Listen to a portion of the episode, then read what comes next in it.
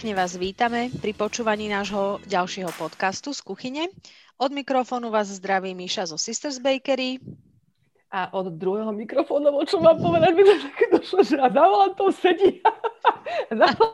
sedí Katarína Kukučka. Za volantom sedí Edo, lebo on to tu riadí z pozadia, ale tak teda, aby sme vám trošku načrtli, o čom sa dnes budeme rozprávať, vážení naši verní poslucháči, hovorí jedno staré príslovie, že taký bol dobrý, že by ho mohli na chlieb natierať. To sa hovorieva, keď niekto veľmi poslúcha, alebo je veľmi tvarovateľný a neprotestuje a nepriečí sa. A presne také sú aj natierky. Tie sa tak dajú dobre na ten chlieb natierať, nepriečia sa, tvarovateľné sú. A je to veľmi vďačná téma, pretože dobrá natierka nikdy nie je zlá. A niekedy sa nám objedia tie klasiky a vtedy človek tak pátra, že čo ešte by som spravil iné. To je taká jedna motivácia, ale druhá motivácia napríklad aj u mňa, že prečo vôbec robiť natierky, je, že spotrebovať to, čo mi v chladničke zostane. Kde tu kúsok syra, kde tu kúsok smotanky alebo tvarohu alebo niečoho. A toto všetko sa dá veľmi pekne zmiešať, správne dochutiť a potom je zrazu z toho natierka, ktorá tak fajnovo vyzerá a ten, kto ju je, ani nemusí vedieť, že v podstate dojedáme zbytky. Alebo zvyšky. Tu predstavila takú študentskú chladničku na intráku vysokoškolskom, kde máš podľa mňa, že 1/3 fľaše horčice, 1 uhorku zabudnutú v pohári a deci vína po fľaši. Z toho to myslím, neviem, či je keď možno. Že challenge accepted. No a podľa mňa, kam ide horčica a víno, tak to nemôže byť zlé. Možno by sa niečo z toho dalo nakoniec vymyslieť. No tak akože nepredbiehaj, lebo ja tu mám také niečo, že kam ide víno, horčica možno nie, ale víno áno. A teda sľubujem, že máte sa na čo tešiť, lebo okrem klasických nátierok, ktoré možno poznáme viacerí a ktoré možno viacerí aj doma si pripravujeme, tak ja som hľadala v jednej takej veľmi super knihe také parádne veci, že už keď som to písala, tak mi tiekli slinky. Ja už sa teším, kedy bude. No. Mi tiekli slinky. Áno, tak teším sa na víkend, lebo plánujem fakt z toho niečo spraviť. Dobre. Ja by som ešte možno dodala, že tá natierková téma je taká podľa mňa veľmi vďačná, lebo natierka je kamoška, podľa mňa. To je, že taká rýchla prvá pomoc napríklad keď nemáte večeru pripravenú alebo nestíhate váriť, tak keď je dobré pečivo a nejaké čerstvé zeleninky, tak s dobrou natierkou máte vyhraté. Podľa mňa viete urobiť perfektnú večeru alebo raňajky. Takisto aj tie desiatové modely to nejaké dobré sú, takže natierky sú vďačná téma. Áno a okrem toho, že sú natierky vďačná téma, tak okrem toho sú aj veľmi rýchla téma, lebo v podstate nemáš čas navariť, rýchlo niečo zmixuješ a hotovo, vybavené. Áno, tak také tie, že notoricky známe, obľúbené všetké detské, podľa mňa, že sardinková, vajíčková, brinzová, tak tie na tie možno, že viete, že ako na to je také, že super jednoduché. Miška pripravila prehľad takých ako delikatesných natierok, tak ja by som to pomeže jednu po druhej, tak si že menovať, budeme sa doplňať. Ja by som potom ešte povedala, takže jedna podľa mňa, že celá podkategória natierok sú, že humusy, dobrý humus, tiež ako není zlý, takže tie sa dajú tiež tak rôzne nachutiť.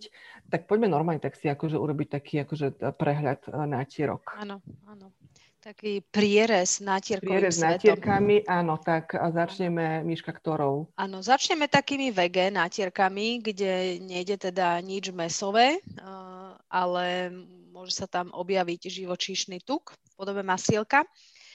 Jedna taká krásna oranžovo-červená natierka, ktorá vám podľa mňa super ozdobí, aj keď chystáte nejakú party, že vám ozdobí chlebičky, je mrkvová nátierka so sušenými rajčinkami a s troškou kajenského korenia. Uvidíte vlastne v mnohých natierkách, že dôležité je aj ako to dochutiť. Hej, zmiešať môžete všeličo, ale tá konečná štipka korenia tomu dá ako keby si ten správny říz a vďaka tomu tá natierka bude taká osobitá, taká špeciálna. No a ako teraz túto mrkvovú pripraviť? Tak zoberieme 2 malé cibulky šalotky, 2 stručiky cesnaku, nasekáme to všetko na veľmi drobnučko a krátko to podusíme buď na troche masla alebo olivového oleja, aby sa nám to tak jemne dosklovitá usmažilo. Potom vezmeme si asi za takú polievkovú lyžicu sušených rajčín, alebo keď to chcete vážiť, tak takých 30 gramov. Ideálne také, ktoré sú na oleji, aby boli té. A tie nasekáme na drobno.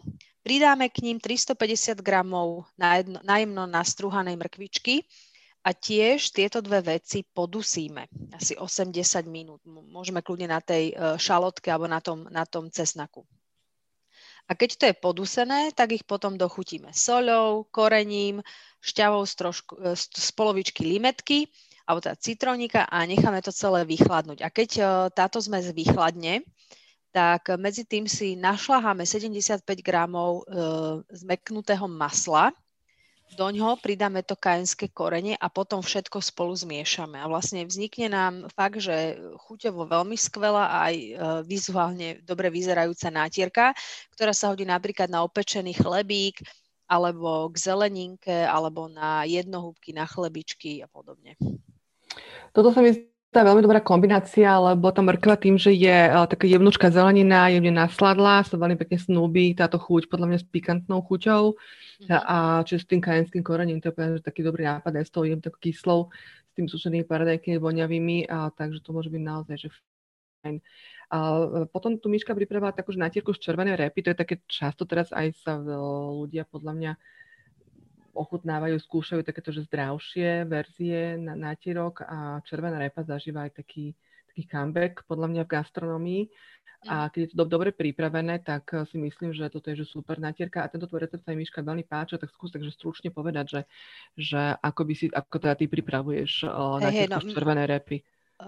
Tento recept mňa zaujal kvôli tomu, že tam nejde repa, ktorú už máš vlastne uvarenú a prípadne naloženú na sladkokyslo, ale použiješ tu v podstate surovú zeleninku, ktorú až potom začneš upravovať, hej. Červenú repu si musíme najprv ošúpať, ideálne v rukaviciach, aby sme nemali z toho červené ruky, a asi 300 gramov tej repy budeme potrebovať a v mixeri to rozmixujeme na úplne malé kúsočky. Také ako keby, ako nemyslím, že na kašu, ale proste aby tam zostali možno trošku také malé hrúdky. Znovu si vezmeme cibulku a cesnak, dve šalotky, dva cesnakové strúčiky a podusíme ich na olivovom oleji do sklovita. A potom do toho pridáme tú červenú repu, ktorú sme rozmixovali a spolu to podusíme. Nebudeme to dusiť veľmi dlho, som povedala možno 10 minút. A potom po tých 10 minútkach prilejeme 75 ml šlahačky, alebo teda, kto to chce mať trošku menej tučné, tak smotanky na varenie. A necháme to na slabom ohni redukovať, vlastne, aby sa nám tá tekutinka z toho odparila, aby sa to celé tak prirodzene zahustilo.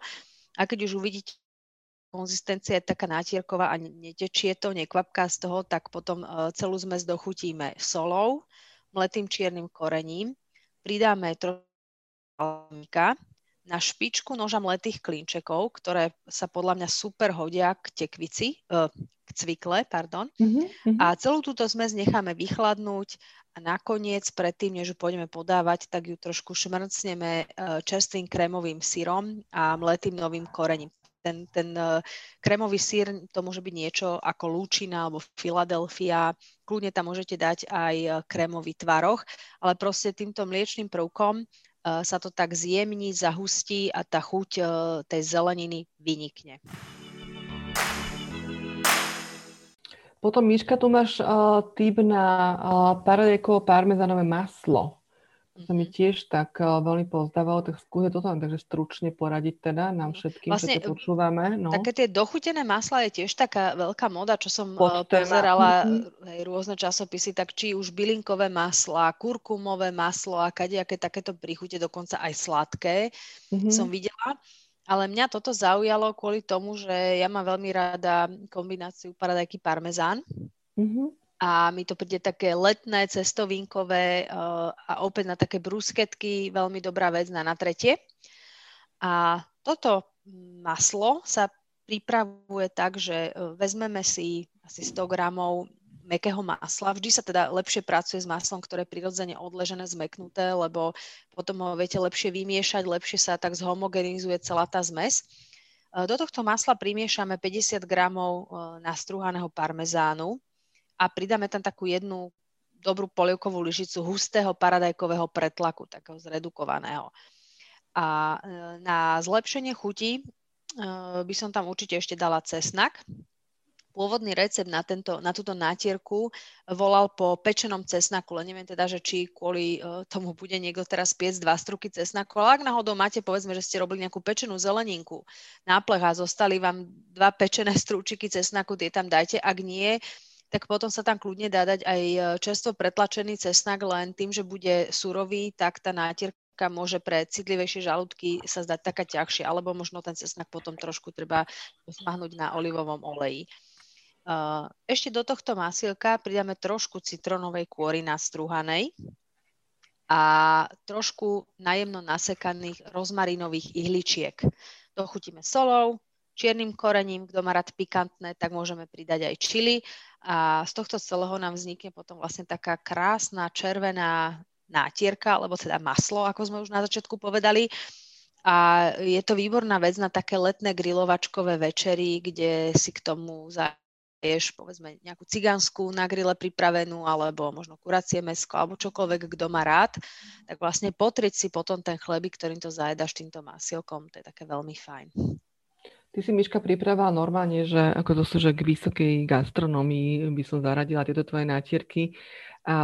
Teraz vám Miška povie recept na šafránovo-hruškovú maslovú nátierku. Áno, šafránovo-hruška. Áno, sú to také veľmi nezvyčajné veci, ale keď sa človek nad tým zamyslí, tak oni majú niečo spoločné, hej? Že vždy tam býva základ nejaká tuková zložka, čiže nejaké masielko. A potom sa tam dáva nejaká taká tá ingrediencia špeciálna, buď teda tie paradajky s parmezánom, v tomto prípade hruška a potom korenie. Čiže to je taký ten tretí prvok. Tak sa poďme pozrieť, čo sa hodí k tej hruške. No, túto nátierku urobíme tak, že dáme si do mažiarika hrubozrnnú sol, asi tak za lyžičku, takú tú vločkovitú sol, a na špičku noža šafránu. Akože šafrán asi bežne doma nemávame, ale tak raz za čas si myslím, že keď si jeden balíček šafránu kúpime a potom ako keby ho našiel, že sa tam zíde. Tak tieto dve ingrediencie v tom mažiariku riadne rozmiešame, aby sa nám spojili, aby nám vznikla vlastne taká šafránová sol a potom tam ešte pridáme pár kvapiek vody. Šafrán vlastne pri spracovaní pustí takú, jak tam pozrieť, takú oranžovo-žltú farbu, také niečo, až ide to až do takého tehlova, ako kedy. No. Takže vlastne touto kvapkou vody trošku tú farbu ešte viacej dostaneme do popredia, ale ani tam nejde tak o tú farbu, ako aj o tú chuť. A potom začneme spracovať tú hlavnú ingredienciu, ktorou je hruška. Ideálne taká dobre zrelá hruška, mäkšia. Tu ošúpeme, zbavíme ju jaderníkov, nakrájeme na kocečky a na troške masla ju podusíme do mäka. Akože keď budeme mať zrelú hrušku, tak to pôjde veľmi rýchlo, ona sa hneď rozvarí. My ju potom už len tak popučíme vidličko, aby sme dostali z nej takú kašu. Do nej pridáme ten šafránový mix, ešte trošku medu, aj takú lyžičku 2. Ak chce niekto prilepšiť celú túto zmes a má istotu, že nátierku budú jesť len dospelé osoby, tak vtedy je dobré pridať tam ešte trošku hruškovice, také na prilepšenie, na spikantnenie. No a celú túto nátierku potom už len dochutíme solou, prípadne kajenským korením a nakoniec primiešame 50 gramov zmäknutého masla, keď tá hruška je samozrejme vychladnutá a necháme túto zmes stuhnúť. Tým, že je tam maslo, tak v chladničke ona stuhne a má takú lepšiu konzistenciu, ako keby teda bola bez masla, vtedy bola si príliš riedka. A k čomu by si podávala takúto nátierku, Miška? Bo znie to, že fantasticky. No, hruška celkovo sa veľmi dobre kombinuje so sírmi, so sírovými vecami, čiže to si dať taký nejaký, povedzme, sír s modrou plesňou. To by sa mi tak hodilo. Prípadne oriešky. Také vlastne na také nejaké kanapky. Aj keď teda, už aj minule sme hovorili pri tejto téme jednohubiek, že teraz asi nie je zrovna party obdobie, že ľudia zrovna neorganizujú veľké oslavy, ale zasa prečo si neurobiť niekedy takú individuálnu... Áno, domácu party, hej, tiež si môžete urobiť. Ja myslím, že to je dobrý tip na to, ako si spríjemniť tento čas, alebo tieto časy, no. Tak. Potom tu nám, ak sme prešli k tým sírom, vidím tu na Miška aj, že bielinkovo sírovú nátierku, tu by si robila s akým sírom? No, akože asi zo syra brie. Ja mám dokonca aj na mojej stránke jednu takú nátierku z camembertu. Proste syr, ktorý je vo vnútri mäkký a na povrchu má bielu pleseň, tak tieto syry, keď sú dobre vyzreté, oni sú takmer až tekčúce, oni sa veľmi hodia do nátierok. Majú intenzívnu chuť a potom sa dobre kombinujú s nejakou jednoduchou príchuťou a celé dokopy vám to dá parádnu nátierku. A táto konkrétna, ktorú tu mám ja pre vás pripravenú, je taká bylinková, do ktorej vlastne nakrájame 125 gramov vyzretého mäkkého syra typu brie alebo camembert. K tomu pridáme 50 gramov zmeknutého masla, 50 gramov smotanového krémového syra, čiže znovu nejaká lúčina alebo Philadelphia, alebo aj ten tvaroh spomínaný. A teraz tam dáme chrén, 1-2 lyžičky chrénu. Buď teda si nastruhajte čerstvý a poplačte si, alebo 1 lyžičku zo zaváraného chrénu. A celé to dobre premiešame. Nakoniec to potom dochutíme podľa preferencií vločkovou solou, mletým zeleným korením. A keď to potom naservírujeme na tie chlebíky, tak vtedy to posypeme bohato žeruchou a petržlenovou vňaťkou. Vlastne dostaneme si, predstav, taký jemne dohnedá upečený chlebík, na tom teraz taká tá krémová nátierka a na vrchu tie bylinky. Ja si to intenzívne predstavujem. Miška, a myslím si, že domáca party nás tento víkend neminie, aj keď tu bude teda vo dvojici alebo v trojici, tu nás ju dáme, tak to bude fajn. A ja som veľmi rada, že tesne pred natáčaním tohto podcastu som si dala taký riadny drevorúbačský krajec chlebíka, lebo keby som bola... Vieš čo, tak narýchlo, masielko, salamík, syrík, ale... dala, lebo som si povedala, že po 6:00 nejem. Aby som to teda stihla, tak som si niečo musela dať jesť a dobre som spravila, lebo keby som tuto bola hladná, tak slín tamto si napočítať, že na mikrofón. Áno, vieš čo, ale teraz akože podľa mňa pridám aj ja k týmto slínkovým typom a receptom. Ja som pozerala nejakú literatúru, som sa snažila nájsť nejaké také zdroje historické, že kde sa vzdali nátierky a kedy sa vzdali nátierky a že vlastne pre aký región je toto tak akože gurmánsky typické alebo tak. A priznám sa, že veľmi som teraz, nejako nie som z toho múdra veľmi, ale našla som napríklad, že v takých tých starých kuchárskych knihách z tohto regiónu, Kuchyňa Bratislavy a podobne, a som našla nátierky také tie úplne, že klasické, hej, že oškvarková nátierka z udenáča, chrenová nátierka s orechami. A to tiež sú také dobroty podľa mňa. Takže dobre pripravíme tieto klasické nátierky, tak ja by som možno povedala taký, že základný recept, aspoň na jednu z týchto, čiže napríklad tá oškvarková nátierka. Tak do oškvarkovej nátierky potrebujete, že dobré oškvarky, bravčovú masť. Ja osobne teda dávam aj, že lyžicu, veľkú lyžicu pikantnejšej horčice. Väčšinou mám doma Dijon, ale môže byť teda podľa vašej chuti horčica. My tam doma krájame aj že kyslú uhorku a takú fakt, že na malinké kocvočky a aby bola taká, že chrumkavá. Trošku cibulky, čierne korenie, hotovo. Sol väčšinou nie, pretože je už, tie oškarky sú už slané samo o sebe, takže len kto proste po ochutnaní, aby to nebolo príliš slané. A toto na taký, že fakt dobrý chlebík, prípadne ešte nejaký baraní rochtom alebo tú kyslú uhorku, tak to je, že kompletná večera v podstate. To nie je, že predjedlo. Srdco ma bolí. Vieš čo? Ale obzvlášť pri tejto oškvarkovej, lebo mne oškvarky strašne dobre voňajú. Vždy, keď aj babka mávala zabíjačku a sa tam, videla som, ako sa pripravujú, ako sa to tam vyškvaruje z tých kusov sádla. A potom také čerstvé, ešte teplé. Babka si to dala, tak jej to chrumkalo, aj že babka dá aj mne. Ja proste nedokážem zahryznúť do kusu masného mesa alebo niečo. Čiže mne to telo nepríjme, ale teda je spôsob, ako ja oškvarky dokážem zjesť a to je, že v pagačikoch alebo v pečive. Áno. Keď si ich zomeliem a dám, ale ja sa raz hecnem a ja fakt, že si tú oškvarkovú nátierku spravím. Dobrá oškvarková je podľa mňa životný zážitok tom, ako... No, potom som teda ešte začala lúskať také tie, že keď som sa nedostala teda nejako ďalej, len tieto oškvarkové a udenačové a proste šunkové a takéto peny som našla teda typické pre tento región, tak som si zobrala moju obľúbenú knihu.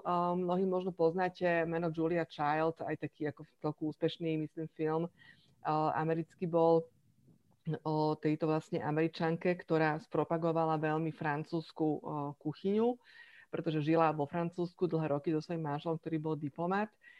A vydala takú knižku, ktorá sa volá Mastering the Art of French Cooking.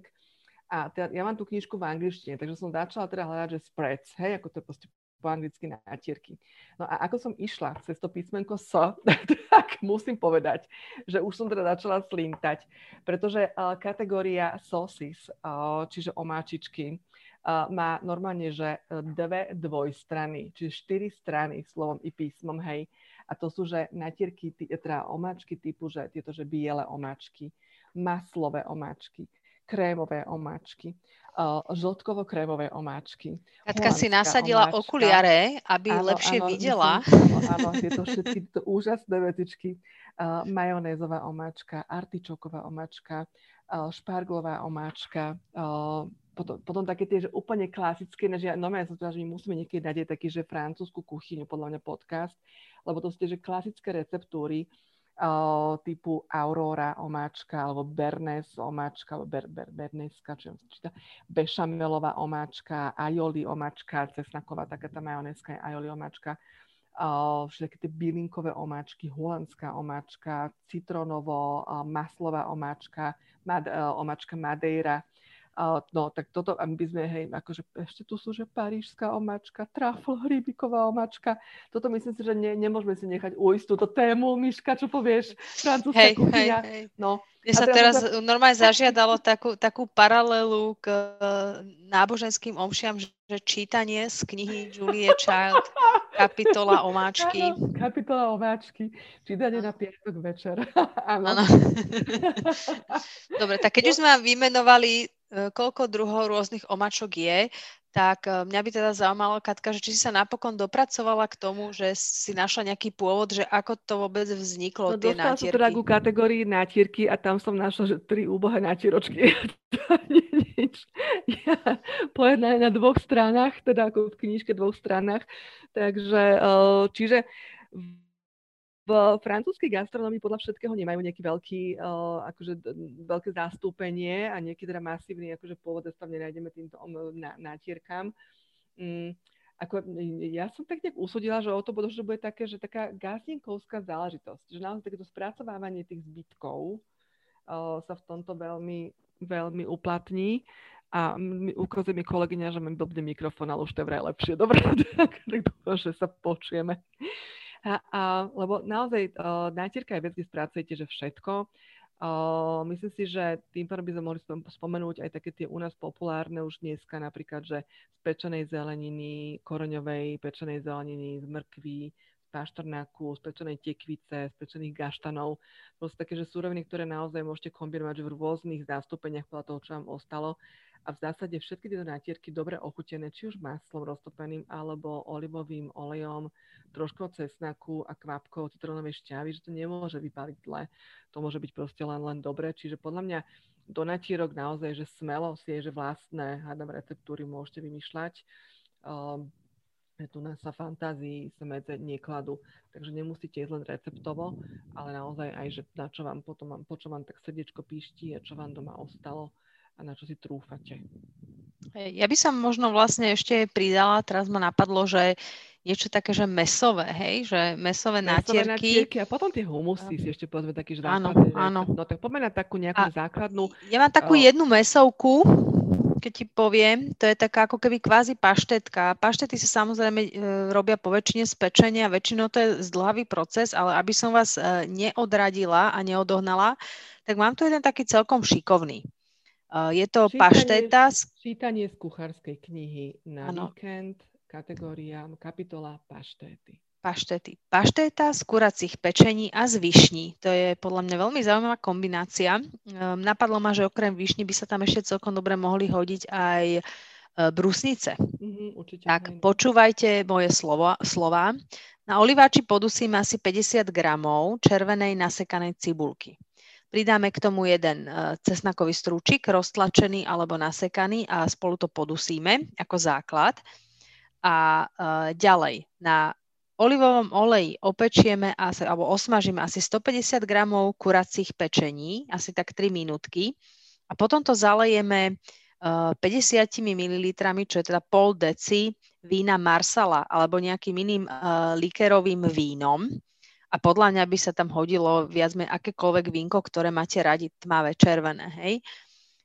Povaríme to asi 12 minút až štvrť hodinku. A potom necháme túto pečienku alebo pečeň kuraciu trošku vychladnúť. Keď vychladne, rozmixujeme ju ponorným mixerom, pridáme do nej mäkké maslo a vlastne to množstvo toho masla, asi by som povedala, že 50 gramov, uvidíte sami, že koľko sa vám tam bude žiadať a znovu to rozmixujeme, aby to bolo také homogénejšie. A teraz pridáme to ovocie. Nebudeme tam pridávať čerstvé višne, ale višňový džem, ktorý je jednak nasládlý, nebude tekutý, nebude tiecť a veľmi dobre sa aj konzistenčne k tomu bude hodiť. To osolíme, dochutíme kajenským korením. Dáme tam tiež štipku mletých klínčekov, ktoré sa budú hodiť k tej višňovej chuti. 2 nasekané sušené borievky a prípadne trochu čierneho korenia. A toto celé necháme stuhnúť v chladničke asi 2-3 hodinky a potom to podávame. Akože a keby ste teraz videli tú Katku, jak sa tá tvári. Akože, ja čakám, že sa to takú rozplače, že nemôže skočiť a zjesť tie papiere, aspoň na ktorých to je napísané. Tým, že za volantom Katka, tak ja už normálne to dám na autopilota a idem do kuchyne. Ja už to nemôžem počúvať. No áno, výborné, hej, takže áno, čítanie sa skončilo, amen, ako do toho to robíme. Ešte daj tie humusy. Ešte áno, daj tie humusy. Áno, tak som tak trošku skľudnila, hej, tak trošku poďme na strukoviny. Ale áno, dobrý humus podľa mňa tiež je na dobré čítanie víkendové. Humusy sú v podstate strukovinové. Humus sa robí teda tradične z cíceru, ale humusy si môžete pripraviť vlastne z mnohých z rôznych strukovín. Humus môže byť výborný aj z fazule, zo šošovice, natierky, ako z černej šošovice, alebo z mixovanej fazule sú tiež perfektné. Základný humus teda pripravíme z konzervovaného alebo teda z uvareného cíceru na jednu plechovku, asi 1,5 lyžica tahiny, takej tej sedamovej pasty, 3 lyžice dobrého voňavého olivového oleja, 3 strúčiky pretlačeného cesnaku, 2 lyžice citronovej šťavy, sol, čierne korenie, ktorý sa teda tradične ochucuje podľa mňa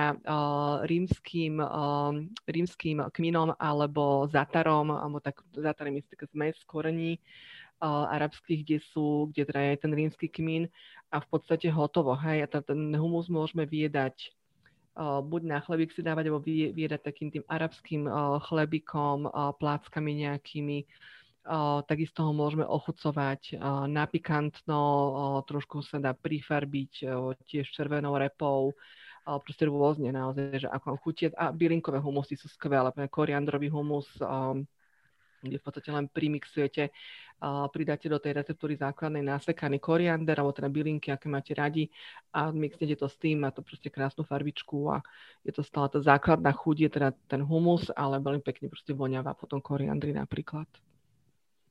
Ja som ešte videla aj také ako keby alternatívy humusu z fazule bielej, tiež napríklad s prídavkom červenej repy, s prídavkom sušených paradok. Dokonca som si také kúpila, také už hotové, taký trojmix humusový. Podľa mňa taká slovenská verzia humusu je kľudne napríklad, že teda tá fazula mixnutá, sterilizovaná alebo uvarená, úplne do mäka uvarená, taká tá maslová fazula a s cesnakom, tak trošku, že po slovensky, prípadne, že majorán, masielko, alebo kľudne teda tiež ten oliváč, výborné, na cesnakovú hrianku, podľa mňa, že perfektný takýto slovenský humus. Takže, dobre, no tak akože naozaj teraz sme si prečítali a ja ako musím už ísť. Teraz otázka je, do akej miery bude moja vôľa silná a ja odolám a nepôjdem teraz rovno do kuchyne a nezožerem polku chleba s nejakou nátierkou. No.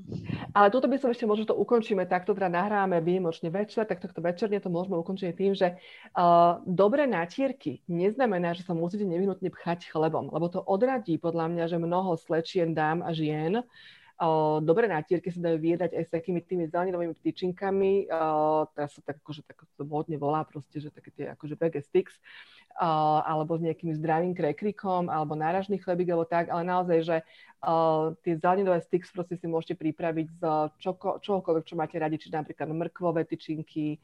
Proste len očistíte zeleninu, nakrájate na také dlhšie tyčinky, či to je uhorka, papričky, také tie väčšie, slnkovice, celer, áno, mrkva je super a proste vyjedať s týmto je určite že veľmi zdravé a čiže môžete ísť do natierok, aj keď rysujete do plaviek.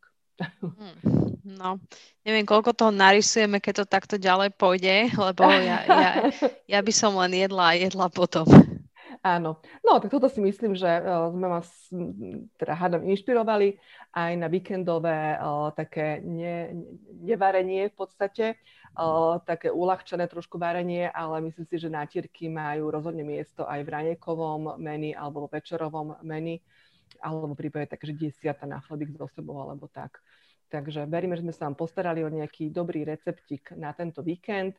Ak vám to zachutilo, dajte nám vedieť, alebo prípadne aj vaše tipy by sme chceli vedieť na nátierky. Dobré. A zhrnutie vlastne všetkých našich dnešných nápadov a receptov nájdete aj na našej stránke skuchyne.sk, kde si môžete tento podcast vypočuť ešte raz, ak vám niečo ušlo. Sledujte taktiež aj náš Facebook alebo Instagram. Tam pridávame trošku také vizuálne motivácie na natieranie a na jedenie, ktoré vás môžu tiež akože posunúť ďalej v tom vašom rozhodovaní, čo navariť a čo si dať jesť. A ako Katka spomínala, potešíme sa aj vašim tipom. Keď máte nejakú netradičnú, zaujímavú nátierku, tak nám to pošlite. Budeme sa tešiť.